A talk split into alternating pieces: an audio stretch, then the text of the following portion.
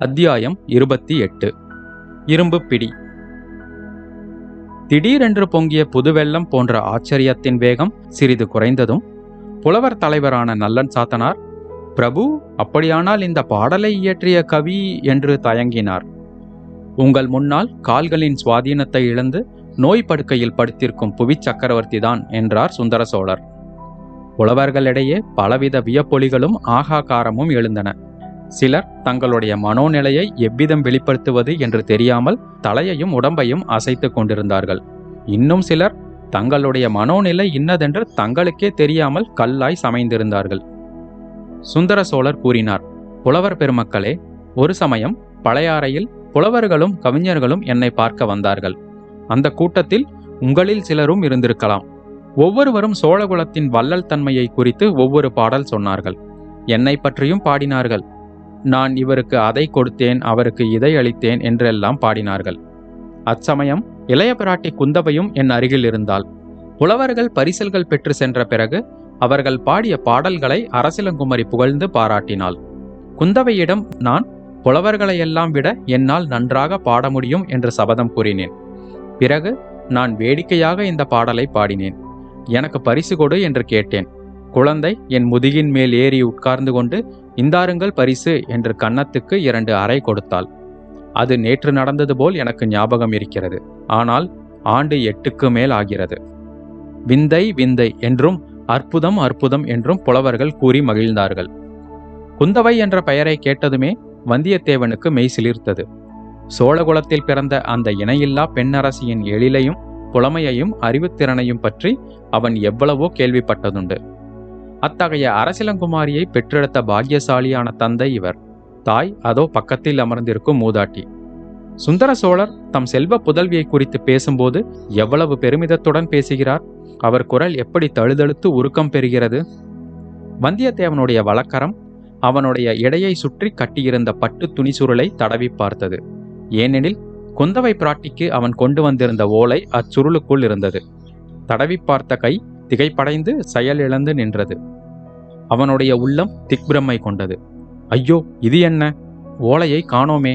எங்கே போயிற்று? எங்கேயாவது விழுந்து விட்டதோ சக்கரவர்த்தியின் ஓலையை எடுத்தபோது அதுவும் தவறி விழுந்திருக்குமோ? எங்கே விழுந்திருக்கும்? ஒருவேளை ஆஸ்தான மண்டபத்தில் விழுந்திருக்குமோ? அப்படியானால் சின்ன பழுவேட்டரையரின் கையில் சிக்கிவிடுமா? சிக்கிவிட்டால் அதிலிருந்து ஏதேனும் அபாயம் முளைக்குமா? அடடா என்ன பிசகு? எத்தனை பெரிய தவறுதல்! இதிலிருந்து எப்படி சமாளிப்பது? குந்தவை தேவிக்கு கொணர்ந்த ஓலை தவறிவிட்டது என்று அறிந்த பிறகு வந்தியத்தேவனுக்கு அங்கு இருப்பு கொள்ளவில்லை. மேலே நடந்த பேச்சுவார்த்தைகளும் அவன் காதில் சரியாக விழவில்லை. விழுந்ததும் மனதில் நன்றாக பதியவில்லை. சுந்தர சோழர் வியப்பு கடலில் மூழ்கியிருந்த புலவர் கூட்டத்தை பார்த்து மேலும் கூறினார். நான் விளையாட்டாக செய்த பாடலை குந்தவை யாரிடமாவது சொல்லியிருக்க வேண்டும். ஒருவேளை பழையாறை திருமேற்றள்ளி ஆலயத்தின் ஈசானிய பட்டாச்சாரியாரிடம் சொல்லியிருக்கலாம். அவர் இப்பாடலை நாடெங்கும் பரவும்படி செய்து என்னை உலகம் பரிகசிப்பதற்கு வழி செய்து விட்டார். பிரபு தாங்களே பாடியிருந்தால் என்ன? பாடல் அற்புதமான பாடல்தான் சந்தேகமே இல்லை. தாங்கள் புவி சக்கரவர்த்தியாயிருப்பதோடு கவி சக்கரவர்த்தியும் ஆவீர்கள் என்றார் நல்லன் சாத்தனார். ஆயினும் இச்சமயம் அதே பாடலை நான் பாடியிருந்தால் இன்னொரு கொடையையும் சேர்த்திருப்பேன். இந்திரனுக்கு யானையும் சூரியனுக்கு குதிரையும் சிவனாருக்கு பல்லக்கும் கொடுத்ததோடு நிறுத்தியிருக்க மாட்டேன். மார்க்கண்டனுக்காக மரளியை சிவபெருமான் உதைத்தார் அல்லவா அந்த உதைக்கு யமன் தப்பித்துக் கொண்டான். ஆனால் அவனுடைய எருமை கடா வாகனம் சிவபெருமான் கோபத்தை தாங்காமல் அங்கேயே விழுந்து செத்துவிட்டது. வாகனம் இல்லாமல் யமன் திண்டாடிக் கொண்டிருந்ததை அறிந்து பழையாறை சுந்தர சோழர் யமனுக்கு எருமை கடா வாகனம் ஒன்றை அனுப்பினார். இப்படி ஒரு கற்பனையும் சேர்த்திருப்பேன். அந்த எருமைக்கடாவின் பேரில் ஏறிக்கொண்டு யமன் இப்போது என்னை தேடி வந்து கொண்டிருக்கிறான். நமது தஞ்சை கோட்டை தளபதி சின்ன பழுவேட்டரையரால் கூட யமதர்மராஜனையும் அவருடைய எருமைக்கடா வாகனத்தையும் தடுத்து நிறுத்திவிட முடியாது அல்லவா? இப்படி சுந்தர சோழர் சொன்னபோது அவர் அருகில் வீற்றிருந்த உடைய பிராட்டி வானவன் மாதேவியின் கண்களில் நீரருவி பெருகிற்று. அங்கிருந்த புலவர்கள் பலர் விம்மி அழத் தொடங்கிவிட்டார்கள். சின்ன பழுவேட்டரையர் மட்டுமே மனோதிடத்துடன் இருந்தார். பிரபு தங்களுடைய சேவையில் யமனுடன் போர் தொடுக்கவும் நான் சித்தமாயிருப்பேன் என்றார். அதற்கு ஐயமில்லை தளபதி. ஆயினும் யமனுடன் போர் தொடுக்கும் சக்தி மானிடர் யாருக்கும் இல்லை. யமனைக் கண்டு அஞ்சாமல் இருக்கத்தான் நாம் இறைவனை பிரார்த்திக்க வேண்டும். புலவர்களே நமனை அஞ்சோம் என்று தமிழகத்தில் தவப்புதல்வர் ஒருவர் பாடினார் அல்லவா? என்றார் சக்கரவர்த்தி. ஒரு புலவர் எழுந்து அப்பாடலை பாடினார். நாமார்க்கும் குடியல்லோம் நமனையஞ்சோம் நரகத்தில் இடர்படோம் நடலையல்லோம். ஏமாப்போம் பிணியறியோம்.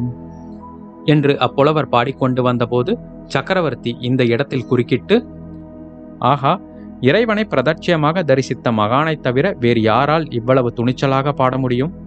அப்பர் சுவாமிகளுக்கு கொடிய சூளை நோய் இருந்தது. இறைவன் அருளால் நோய் நீங்கிற்று.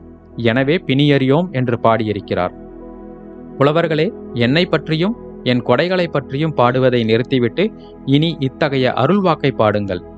அப்பரும் சம்பந்தரும் சுந்தரமூர்த்தியும் இதுபோல் ஆயிரக்கணக்கான பக்திமயமான தீந்தமிழ் பாடல்களை பாடியிருக்கிறார்கள். அப்பாடல்கள் எல்லாவற்றையும் ஒருங்கு சேர்த்தால் எவ்வளவு நன்றாயிருக்கும்? படித்தும் பாடியும் பரவசமடைவதற்கு ஓர் ஆயுட்காலம் போதாது அல்லவா? என்றார்.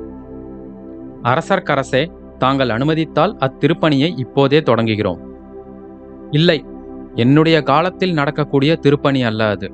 எனக்கு பின்னால் இவ்விதம் கூறி தயங்கி நின்ற சுந்தர சோழர் சிந்தனையில் ஆழ்ந்தார்.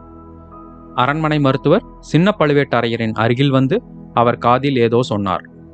அதை கவனித்த சுந்தர சோழர் தூக்கி வாரி போட்டவரைப் போல் கண்ணை நன்கு விழித்து சபையோரை பார்த்தார்.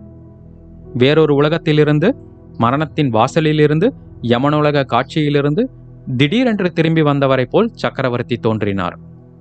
பிரபு சங்கப்பாடல் ஒன்றை கேட்க வேண்டும் என்று தங்கள் விருப்பத்தை தெரிவித்தீர்கள். அதை மட்டும் சொல்லிவிட்டு இவர்கள் போகலாம் அல்லவா? என்றார் சின்ன பழுவேட்டரையர்.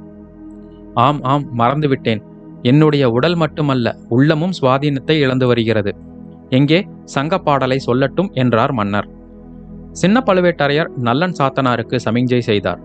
புலவர் தலைவர் எழுந்து கூறினார் அரசே தங்களுடைய முன்னோர்களில் மிக பிரபலமானவர் கரிகால் பெருவளத்தார். இமயமலையில் புலிக்கொடியை பொறித்த மாவீரர். அவருடைய ஆட்சி காலத்தில் பூம்புகார் காவேரிப்பட்டினம் சோழ மகாராஜ்யத்தின் தலைநகரமாயிருந்தது. பற்பல வெளிநாடுகளிலிருந்தும் பற்பல பொருள்கள் மரக்கலங்களில் வந்து இறங்கிய வண்ணம் இருந்தன. பூம்புகாரின் செல்வப் பெருக்கையும் வளத்தையும் வர்ணிக்கும் சங்க புலவர் ஒருவர் இன்னின்ன நாட்டிலிருந்து இன்னின்ன பொருட்கள் வந்தன என்பதை தெளிவாக சொல்லியிருக்கிறார். அந்த பாடல் பகுதியை புலவர் பாட ஆரம்பித்தார். சிறிது பாடியவுடன் சுந்தர சோழர் கையினால் சமிஞ்சை செய்யவே புலவர் நிறுத்தினார். தளபதி கரிகால் வளவர் காலத்தில் ஈழ நாட்டிலிருந்து தமிழகத்திற்கு உணவுப் பொருள் வந்து கொண்டிருந்தது என்று இப்பாடல் சொல்கிறது. அதை நான் அறிவதற்காகத்தானே இப்புலவர்களை அழைத்து வந்தீர்? ஆமரசே என்று கோட்டை தளபதி கூறியது சிறிது ஈனஸ்வரத்தில் கேட்டது. அறிந்து கொண்டேன். இனி இப்புலவர்களை பரிசில்கள் கொடுத்து அனுப்பிவிடலாம் என்றார் மன்னர். புலவர்களே நீங்கள் இப்போது விடைபெற்றுக் கொள்ளலாம் என்றார் கோட்டை தளபதி. புலவர்கள் மன்னருக்கு வாளி கூறி கோஷித்துக் கொண்டு புறப்பட்டு சென்றார்கள். குந்தவை தேவிக்கு கொண்டு வந்த ஓலையை காணாததால் மனக்கலக்கம் அடைந்திருந்த வல்லவரையன் அப்புலவர்களுடனே தானும் நழுவிவிடலாம் என்று எண்ணி எழுந்து கூட்டத்தின் நடுவில் நடந்து சென்றான். ஆனால் அவன் எண்ணம் நிறைவேறவில்லை.